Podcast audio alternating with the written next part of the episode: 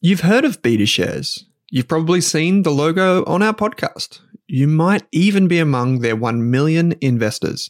So you can imagine that I'm delighted to say BetaShares is the official ETF partner of the Australian Finance Podcast. With nearly 100 exchange traded funds, you can go to betashares.com.au and immerse yourself in ETFs and unique insights covering all of the sectors, themes, core and satellite positions you could want. Think cybersecurity through the Hack ETF, robotics and AI with the RBTZ ETF, and uranium with the URNM ETF. The list goes on. To explore the BetaShares ETF range, visit betashares.com.au, read the relevant PDS and TMD on the website, and consider if the fund is right for you. BetaShares Capital Limited is the issuer. Is there a Spotify wrapped for investing? If you want to invest in shares or ETFs, our friends at Pearler are more than one step ahead of the curve. On average, people who use Pearler invest $1,750 every month. That's what we want to see proper dollar cost averaging. With automated investing tools making your life simple, Pearler investors have well and truly mastered the art of investing small bits lots of times. So, if you're ready to start growing your net worth in 2024, follow the link in your Spotify or Apple podcast player right now to discover how you can get started today.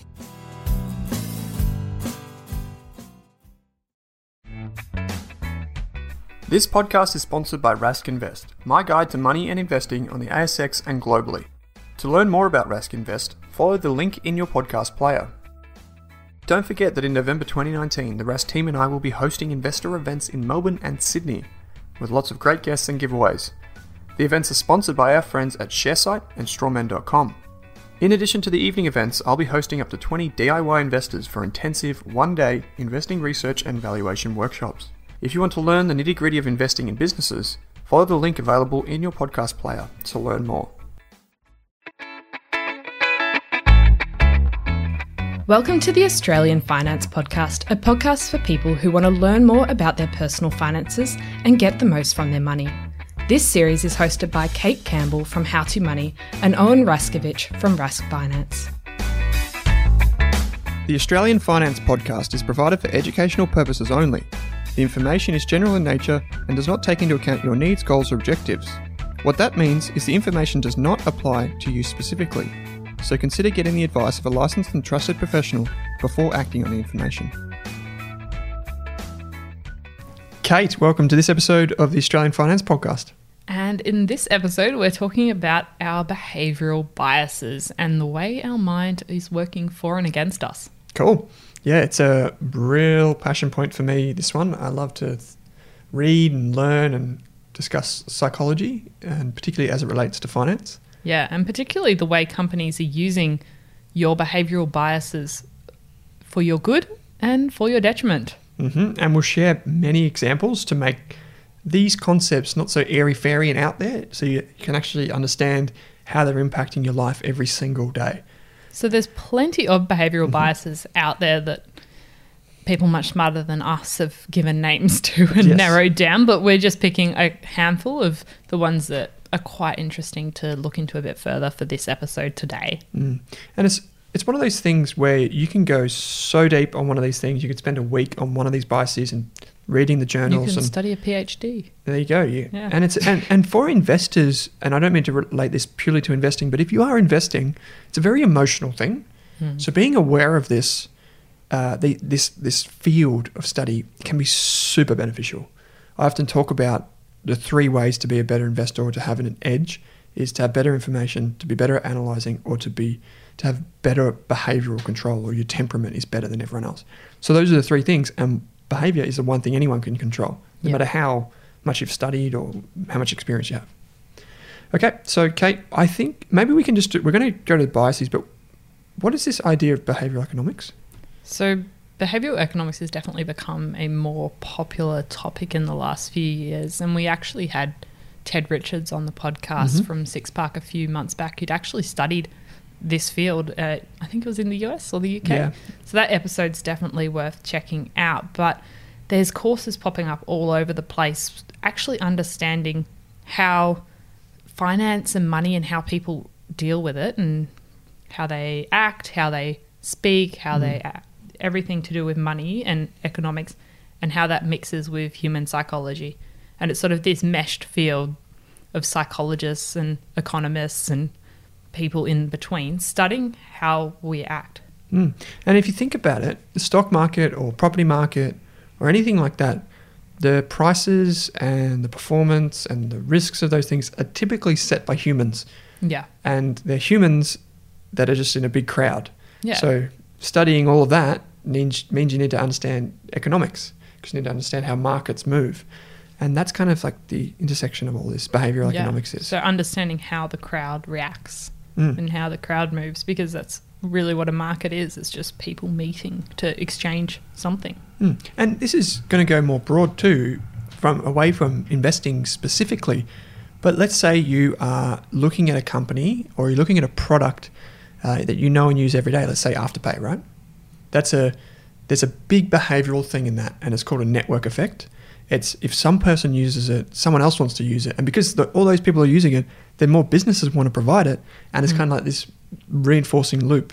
And you see behavioral economics in that respect of your life. So you're not even an investor; you're just in your everyday life shopping, right? Yeah. And it's also used in marketing a lot, Mm. often not in your best interest. No, that's it. It's used to manipulate Money is- out of your pocket. manipulation is the, I guess, the more or less endearing word than Yeah. persuasion, but it's all to persuade you to do something with your money. Yeah.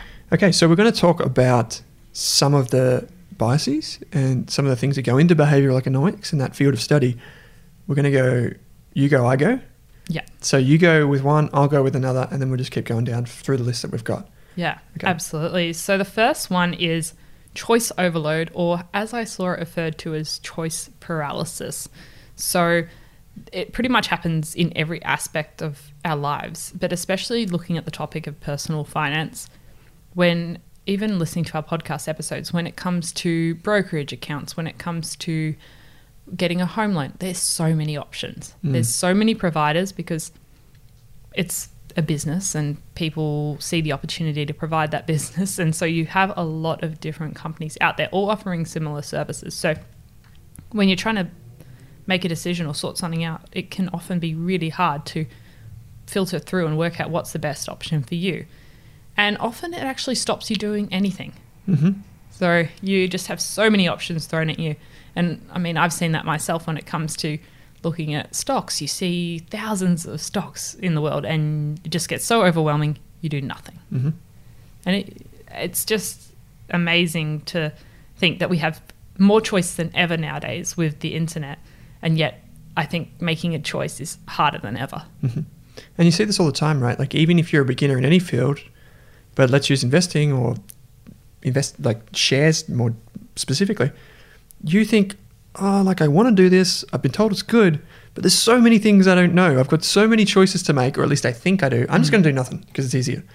And you know, the risk of making a mistake is almost putting you off. You know that regret minimization framework when you try and minimize regret. But what happens if I choose this? What happens if I choose that? Is that the right decision? I don't know. So therefore, I'm not going to make a decision.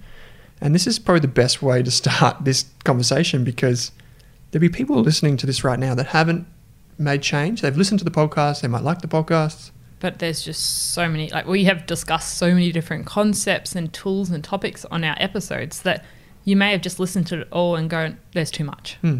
I'm not making any decisions. I'll just continue with my life and not touch my finances. But that's why, and we'll get to some more biases in a second, but that's why we structured the first 10 episodes the way we did. Mm. So you can go back and that kind of breaks it down step by step. So if you're confused, just go back, listen to those, and they like, just you can just follow that. It's kind of like your, your plan for, for your finances. Yeah. That's, that's one way to break it down, right? To, to have Yeah, a plan. Absolutely. Having a plan and sort of knowing oh, there's so many services nowadays that actually filter down your choices. Mhm. So we've talked about finder.com.au and Canstar. So they're often good to filter financial products, financial services down by criteria. hmm Choice is another one. Yeah. Yeah. So you can actually work out what. So if you know some parameters, you know, oh, I want this to kind of do this and kind of cost this much. You can narrow down maybe 20 options to a couple of options, and then you can explore and make a decision between those few. So that's one way to help deal with choice overload is using a comparison service or a, like a rating service or something like that. Mm-hmm. One thing that you know w- we see a lot is if you're in the supermarket and you get there's like ten different types of baked beans, and you go to Aldi and it's a kind of different experience. It's like there's this one baked beans. Yeah. You just got to go with it. So sometimes you just got to you just got to go with it. Just whatever Yeah. you see in front of you, you just got to make a decision. You just got to go with it and see what happens. And that's the thing. At Aldi, you don't go, oh, I wish I'd gotten this can of baked beans. It's just, that's the one you get. Yeah. And supermarkets actually do this on purpose. They have 10 different options of the one uh, long life milk because you end up probably purchasing the more expensive one or something because you just get so overwhelmed, so many decisions, you just just pick one off the shelf. And what and naturally, if you have a choice of a lower price item and a higher price item, what we associate with quality is price. Mm. So we think, well, I'll just go with the one that's the best, or like it's only an extra fifty cents. I'll just get that one. Yeah. And that by doing so, what you're doing is your mind's tricking you to think I associate price with value when they're two totally different things. And so one way to deal with this is to find like the I guess the features of those things that you're investigating and make them I guess the determiner of where you go. The the factor that you you follow. So in a brokerage account it might be okay, I'm just going to disregard anything that's not you know doesn't have an AFSL or a lot financial Yeah. services license or if I can't read the P, if I can't access the PDS easily, go on. Yeah, and I think another area we often become paralyzed by choices when it comes to our superannuation, because there's a lot of choices in Australia, mm. And it just becomes too much. Like the websites have so many different options, so not only do you have to choose the fund, you have to choose the uh, investment inside that. So it often becomes way too much, and you end up just staying with whoever you're with, and that might be charging you really high fees, or you have multiple funds and it's just too much to have to figure out which one to roll them into, and you end up doing nothing. And that's another place where it's good to use a comparison service, narrow it down. What do you want, and try and make a decision off a couple of options. Mm-hmm. Cool, I like it. Okay, I'm going to throw one at you, and this one's a bit more quirky, and it's a little bit harder to explain, so you have to bear with me. And I got this, and we'll put a link to it from Farnam Street, and this is a blog that you and I really like. Yep. Yeah, I think it's probably the best blog on the planet, um, and it talks about behavioral techniques and talks about just life more broadly and how you can think about the world and use tools to decipher it all. But it also relates to finance because he's like a venture capitalist or whatever. But so this comes from Shane Parrish, and he writes and he says, There's this book that's by a guy called Paul Tough, and he references this psychologist named Peter Wason. So W A W A S O N. And uh, the basic premise is that there's an instructor in the room, right? And he has a room full of students, and he says, You're going to have to pick the rule that sets out what these numbers are. This might sound a bit weird, but bear with me. So he says, I'm going to give you three numbers, and then you have to you get two, you get you can give me two samples of numbers, and then tell me what the rule is that I'm following. And so he gives the students three numbers: two, four, and six. So when you hear that, what do you say? Two, four, and six. What do you immediately think? What's the pattern? Adding two. Yeah, adding two. So you would test it and you would say, okay, instructor, the numbers are going up by two, so I'm going to I'm going to put forward 8, 12, or 8, 10, and 12, also going up by two. And the instructor would say, that's correct. It fits the rule. And so to test it again, you're feeling good about it. You think, okay, I've got my positive feedback. Hmm. the next thing you might guess is 14, 16, 18, or maybe, I don't know, 20, 22, 24, right? Then the instructor says, yes, that works again. Well done. And then finally, you have to guess what the rule is. And you, you, you think, okay, I know it's going up by two. So therefore, the rule is that the numbers must go up by two. Right? That sounds logical, right? Mm. The instructor replies and says, You're wrong. That's not the rule. Yeah. And you're like, What? How can that be the case? And they say the correct rule is anything that is positive and increasing. Right? Now, I'm going to bring this home for you in a minute. Now, so that means you could have guessed 1, 43, 500 as your combination to test the rule. you could have guessed negative uh, 6, negative 2, or 0, right? You could have done any different combination, right, to test the rule. But what you did is you actually confirmed what you already thought was true. I Right. see. So you thought, okay, I can see that pattern, and therefore I'm going to stick with that pattern and see if it's true, and I get that positive dopamine rush, that good feeling that I'm correct.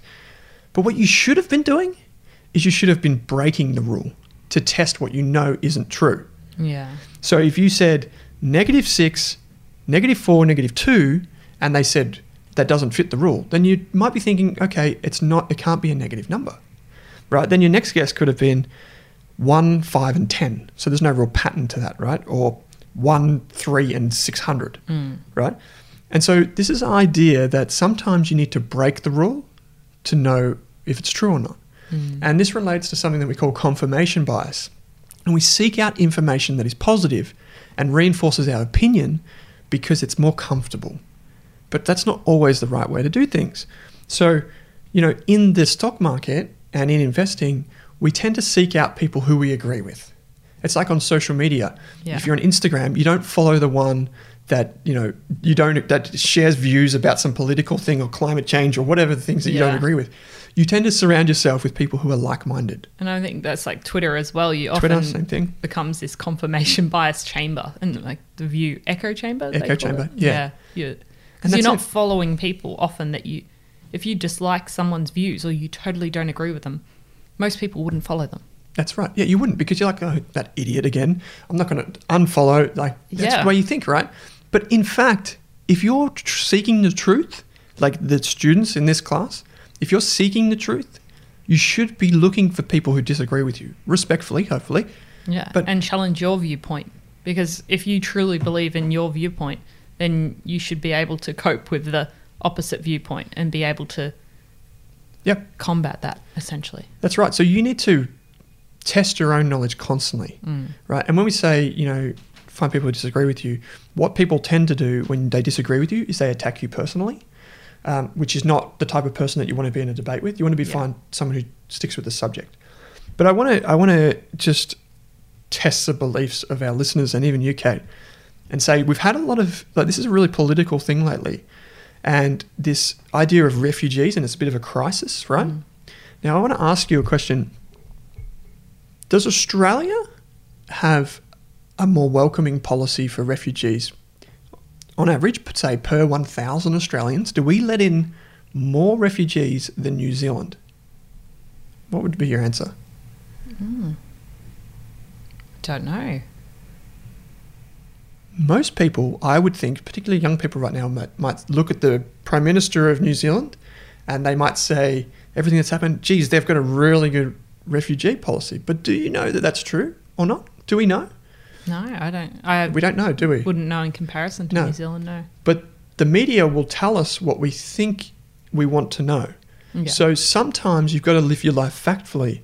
And the only way to, to get to the bottom of something is to find evidence of the contrary. yeah. So I'll just leave that with listeners. They can find out the answer to that question. But it's one of those things where don't just go around following the people who you necessarily agree with. Get views from people who disagree with you because that's the fastest way to the truth. Mm.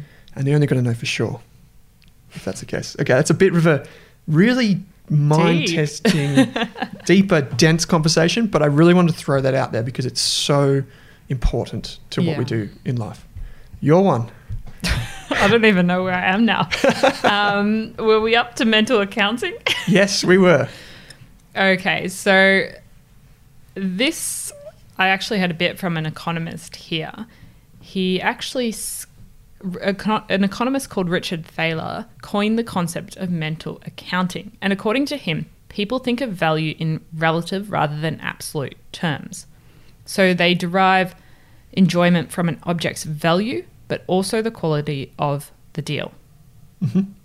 And humans often fail to consider trade offs and are susceptible to sunk cost fallacy. Mm-hmm. Which is the cost, which is the fallacy that you invest something or you commit to something and therefore you have to be well, kind of like loyal to it. I guess. Yeah. So you might have spent so much money on one particular investment and it's going down the drain, but you just keep chucking more in because you've committed Yep. and you're not willing to see that your original idea was wrong. And okay, so mental accounting. You can't. You we spoke about this off air because I hadn't heard of it in these terms. Yeah. And you gave me a really good example of how it kind of gels together. Yeah, so I kind of think of mental accounting as you're valuing different. So a dollar's a dollar, regardless in mm-hmm. Australia, but you're valuing one dollar from one source differently to a dollar from another source. Mm-hmm. So you value your day job income one way, but maybe your tax return you value as less the dollar's less Mm-hmm. because you just suddenly got a couple of grand back at your tax return from so you just blow it on something, right? Yeah, it doesn't. But the work dollars from your paycheck, you worked hard for them. Mm-hmm. But then when you get your tax return back, that dollar isn't worth the same amount in your mind because you just kind of got it. Yep. You didn't have to do much. You feel for it. Where in regards, it's still a dollar. It's still your money. You're just getting it back. Mm. Uh, and it's just that theory. And maybe if you had a an investment and you got your first dividend of ten dollars, that could be worth even more in your mind because you've sort of expected it. You've worked hard to buy your first ETF, and suddenly you've got this dividend, and suddenly this ten dollars is worth a lot more than your paycheck. Ten dollars. Absolutely. And I think I'd do something similar because like there's another one that we call anchoring bias where we just like hook onto a figure. It's like if you have let's say there's a product that's five hundred dollars, right? It's a washing machine. And you go into a store and it's uh, it says fifty percent off, so you get it for two hundred dollars. But you go into the next store and it might be say, I don't know, it's six hundred dollars, but it's eighty percent off or something like that. You tend to anchor to different prices even though it could be the same object. Yeah. So I tend to do that when I'm spending money. I tend to be quite loose and just like, yeah, sure, no worries. But when it comes to saving money, I don't have the same attitude, and I wish I did. So I wish I was like more focused on like, what am I saving here? Yeah. Or like, should I keep my tax receipt? I probably should, but I don't. but hey, I'm not going to spend on that thing or whatever. Like, I, I value different things in different Yeah. environments, and I think that's a really good one. And it's interesting, and it's also that way, like how that mental accounting's worth when yeah when you're spending money, you might think a hundred dollars is too much for a gym membership, for example, for a couple of months, but a hundred dollars on Netflix and Stan for a couple of months is Mm. completely fine. Yep. And so suddenly you're seeing things differently. They might, okay, I picked two kind of opposite things, but uh, you might, they might be the same cost for these two different items, but you're viewing one as more expensive, like, oh, that's way too expensive for a gym when you're paying that much for something else hmm Yeah. Okay. and you don't think it's too expensive. Yep. I like it. So mental accounting, I think that's one that I'm going to do some more digging into. Um, and my next one is something very similar to what we just talked about, which is a sunk cost fallacy, which is this idea. It's a persuasive technique um, called commitment and consistency. And I've got the book in front of me here. It comes from Robert Cialdini, who was a professor, I believe, of marketing and a professor of psychology at the same time. So we know where his life went. We're slowly going through Owen's uh, bookshelf.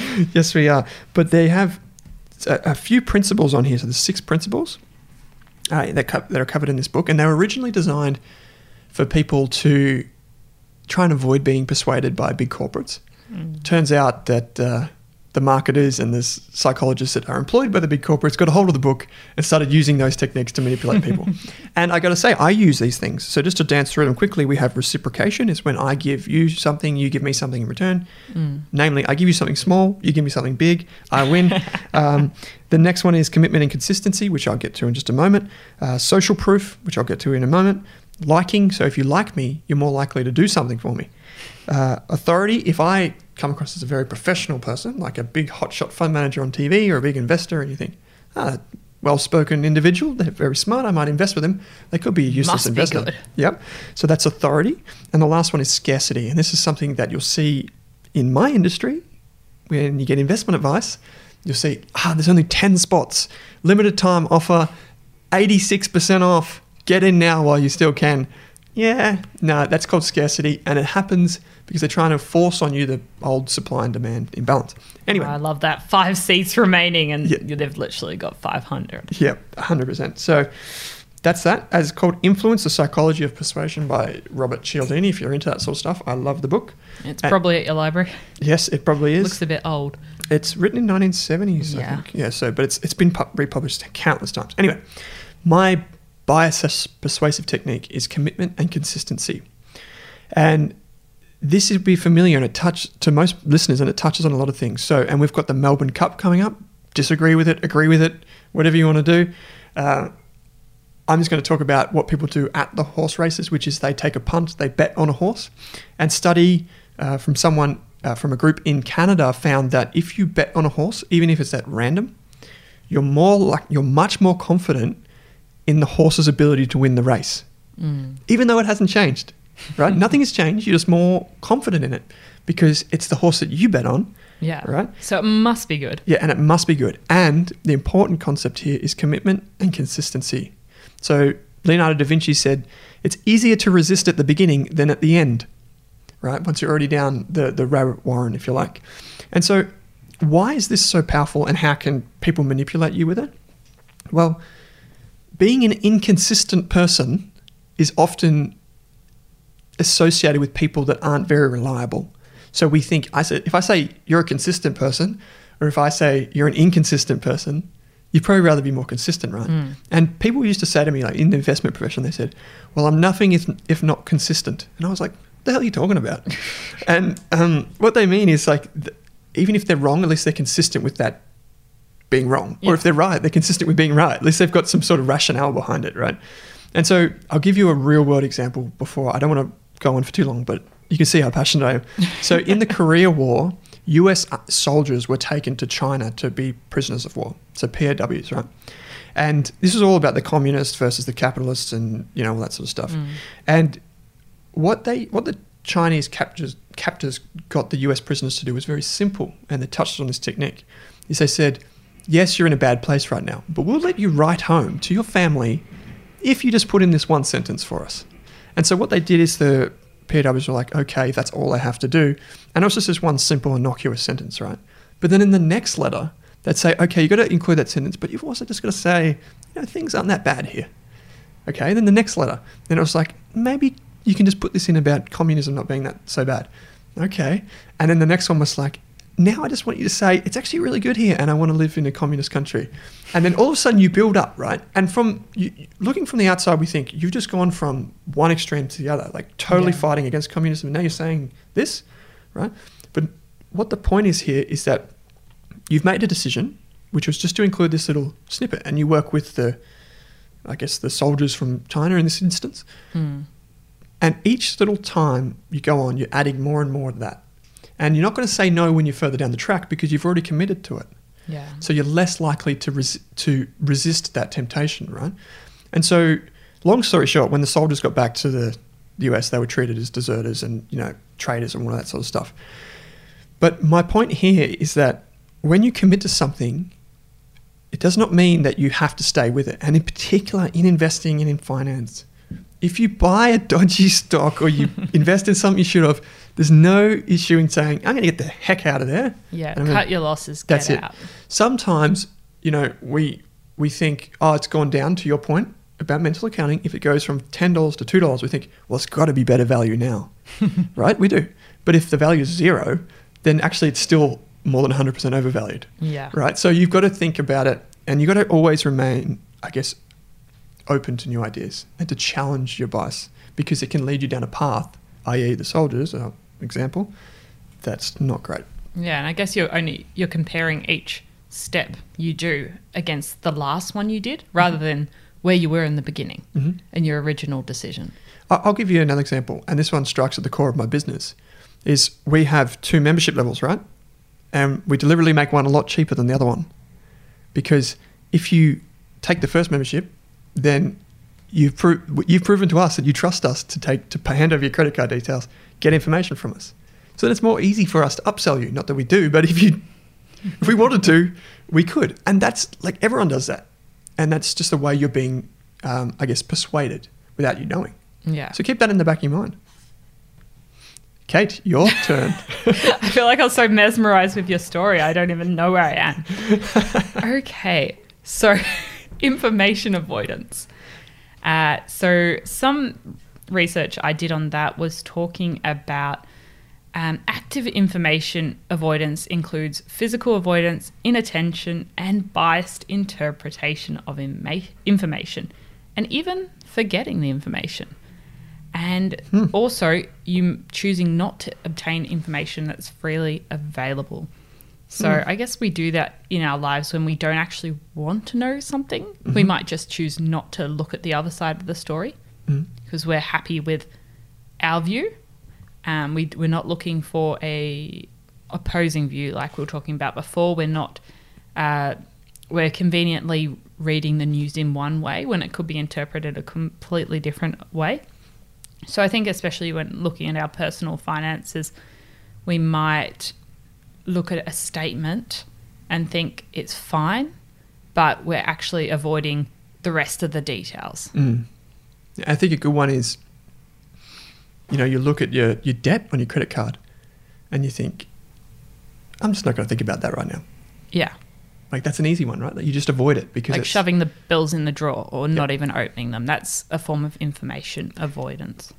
And if you're sitting at home thinking, hey, I did that today, you are not the only one. We all do this, right? Mm. Sometimes you've got to be in a good mood to open the bill from the bank or Yeah. to, to look at your bank account if you're getting the mortgage coming out. You've got to be in a good mood because if you're not, it's going to trigger you for the rest of the day. That happens. Yeah. Yeah, and it's a genuine thing. Like I try, we we talk, we get questions from listeners, right? And some of the questions in it, they say, "I've recommended the podcast to my family," right?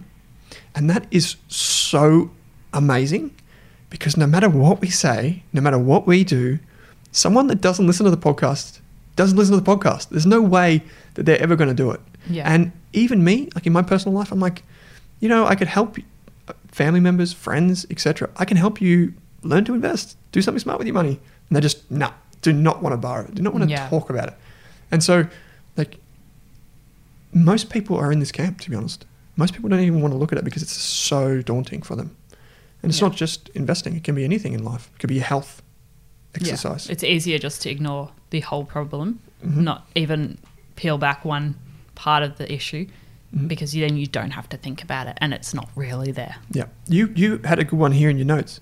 It was just the last one is if someone goes to like the doctor and they get a scan, some people don't even go back to get the scan because they're so worried about what's going to be written on the scan. Right? And that's when you think about it, that's crazy. You sometimes you just you got to, Mm. right? So that's a really good one. So that's called information avoidance. Cool. All right, we need to get a rig along with these. So I'm going to be a little bit quicker with this one. It's called endowment bias, and it's related to the last one, which was commitment and consistency. And endowment bias is mine's bigger than yours. That's the classic line. So if you own something, it's better than what someone else own. Someone else owns. I've got a blue car. You've got a blue car, but my blue car's better because of blah. Meh, maybe not. But that's endowment bias, and it's something to be mindful of. And I'll give you a concrete example. I own shares in Apple. Shocker, right? But I also, here we go, can't see it on the podcast, Apple iPhone. And naturally, I'm converted. I think Apple iPhones are better than Androids. Mm-hmm. So that's endowment bias. Is it really? It might not be. I just think it's better because I own shares in Apple and hey, I've got an iPhone. So that's an example of endowment bias. Mm. Everyone does it. Next one. Kate, over to you. So the last one I had was loss aversion and the fact that we're more willing to take risks to avoid a loss than to make a gain. So we weigh up a loss. We lose 5% of our money. That is devastating. we make 5% on our money. That's pretty average. Yeah, that's normal, right? Mm. But also applying that to wider things of life, like losing five kilos versus gaining five kilos, we're viewing them very differently. hmm And That's a good one. even though, like, it might be amazing to lose five kilos, you're not viewing it as a massive win. But if you'd gained, you would view that as terrible potentially. hmm And so it's more of understanding the way we're looking at loss and gains and sort of realigning hmm expectations. Yeah, I think that the classic line from this, and this is probably the rule number one when it comes to behavioral bias and finance, is loss aversion, to understand it. The, the line that you get all the time is people feel the pain of loss twice as much as they feel the joy of gain. Yeah. And so if you think about that, if you lose ten dollars and you gain, uh, if you gain ten dollars and you lose five, twice as much, you it, you're probably on par. Like they probably cancel each other out. But really, Yeah. they should be the same thing. Like up or down, they should cancel each other out. But you actually feel the pain more than you um, experience the joy, and that can be in many different walks of life. Like it, it, people probably confuse it with humility, but it can be. It's it's one of those things that you should be conscious of in, in every walk of your life. Mm. Um, is everything as bad as what it seems to be? And do I appreciate the good stuff that I have around me? You know, that's pretty philosophical, getting into the deep stuff here, but that's a that's one to be aware of. Okay, last one from me, and it's another one from Cialdini's book, and I'm going to ask you, Kate, do you know why live audiences on a talk show and radio hosts, let's say like Hamish and Andy in Australia, will laugh so hard at their own jokes? Because it makes you laugh. Exactly. It makes you laugh. If It's not laughing- awkward laughing if someone else is laughing. That's right, right? So there's this old idea that 95% of people are imitators and 5% are initiators. If the initiators laugh, 95% of the other people laugh. So it's this idea, and it's, I think it started in US television many decades ago, that if you just put like the, the sound of like a phony laughter noise, Yeah. maybe we could put one on the show. Um, if you put one of them in, people are more likely to laugh with you. Like if you and I are laughing, listeners are more likely to laugh, right? And this is this comes back to this idea of social proof. If everyone's doing it, I can do it. It's acceptable, right? Because you feel like it's the acceptable thing to do. Have you ever seen a child get a new toy or get an icy pole and look at it and they're like, I don't know what to do with this thing, and then they see their friend over in the playground, they're like, oh, they're eating the icy pole. Maybe mm-hmm. I'll do the same thing. And then they're like, oh, this is amazing. But they got the signal from someone else in the crowd. And this happens both ways. We see this in investing. We see, like we, you and I talk about, find some good investors and follow them. You know, mm. it's free to follow their blog, their updates, their whatever, Twitter feed. Yeah, absolutely. And we both definitely do this. Yeah. If he's doing it or she's doing it, I should maybe do that because that's probably the acceptable thing to do. And you see this like in, you can see this in fashion. For example, you see she's got that dress, he's got those jeans, they look cool. I need to do that because everyone's doing it. Mm. And it's the, it's the same social proof persuasive technique that you're seeing and it's affecting your your mind every time you do it. And I want to touch on how this can kind of work against you. Mm. So in the market, in investing and in finance and property stocks, where whatever you're doing, sometimes it makes sense to take your cues from other people.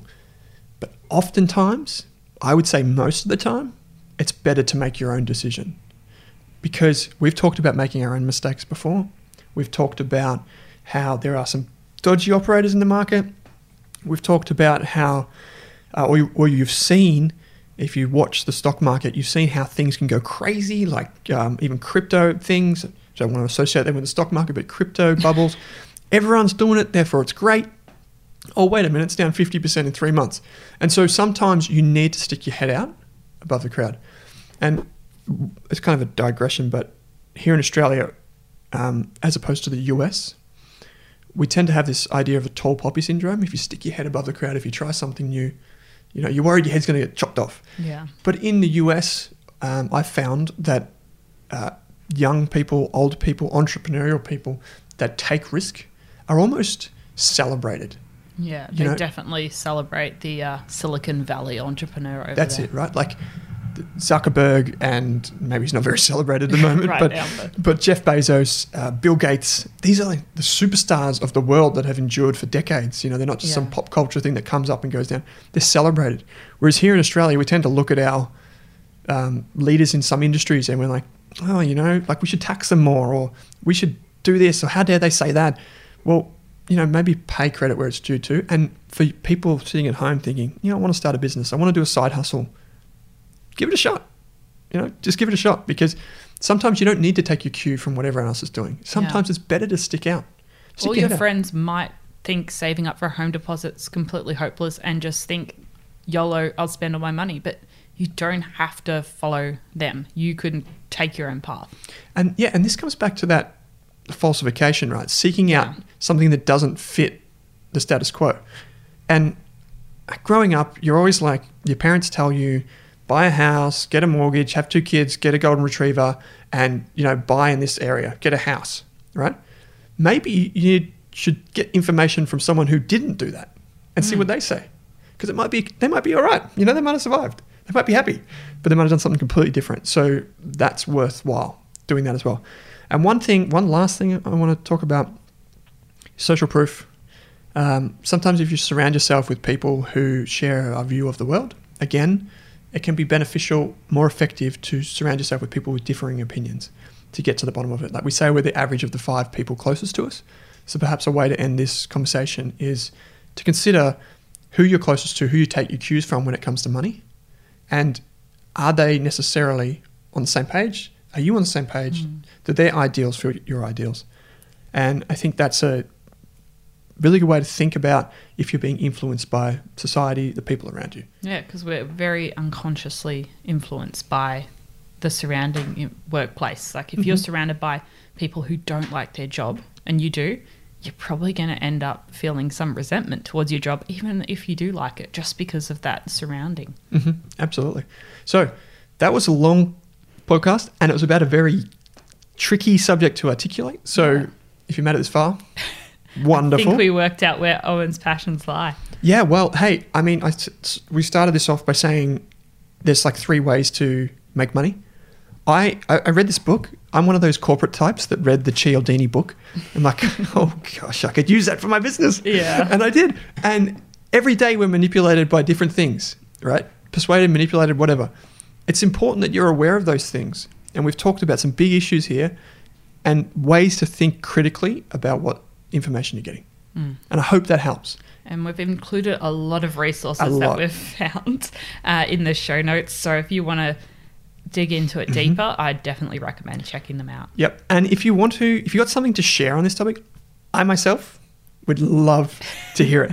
So if you've got some biases, you've got some research, Yeah, anything send like us that, your weird scenarios. yes, s- send it to us.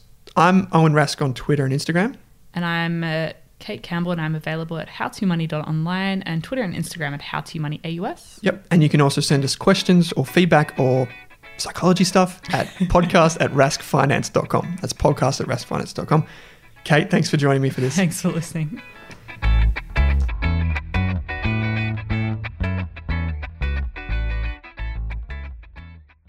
Are you thinking about starting your wealth creating journey, but not sure where to put your hard earned dollars? InvestSmart can help. InvestSmart offers a free quiz that makes it easy to find the right InvestSmart ETF portfolio to help you reach your goals. Just visit investsmart.com.au and hit Get Started. Answer a few simple questions about your goals and how much you want to invest, and you'll get a tailored statement of advice with a portfolio recommendation. You can visit investsmart.com.au for a no obligations free statement of advice. This ad is brought to you by InvestSmart Advice AFSL 334107. For more than a decade, I've been hunting for the best investors and their methods, strategies, and tools for investing. After years in the industry, countless books, a few degrees, and 1,000 podcasts and live shows, I've rolled this accumulated knowledge into something called Rask Invest. If you've ever heard me talk about a core and a satellite, active and passive, true long term compounding, or you simply want to know exactly how I would invest, now is your chance. Rask Invest is our new investment service, designed for all types of investors who want professional management of their core portfolio at a low cost from a team they trust. Rask Invest helps you automate your wealth creation and passive income. Simply click the link that says Invest with Owen in your podcast player to join one of our live platform walkthroughs or book a call with us. You can also view the Rask Invest PDS and TMD and get invested with me.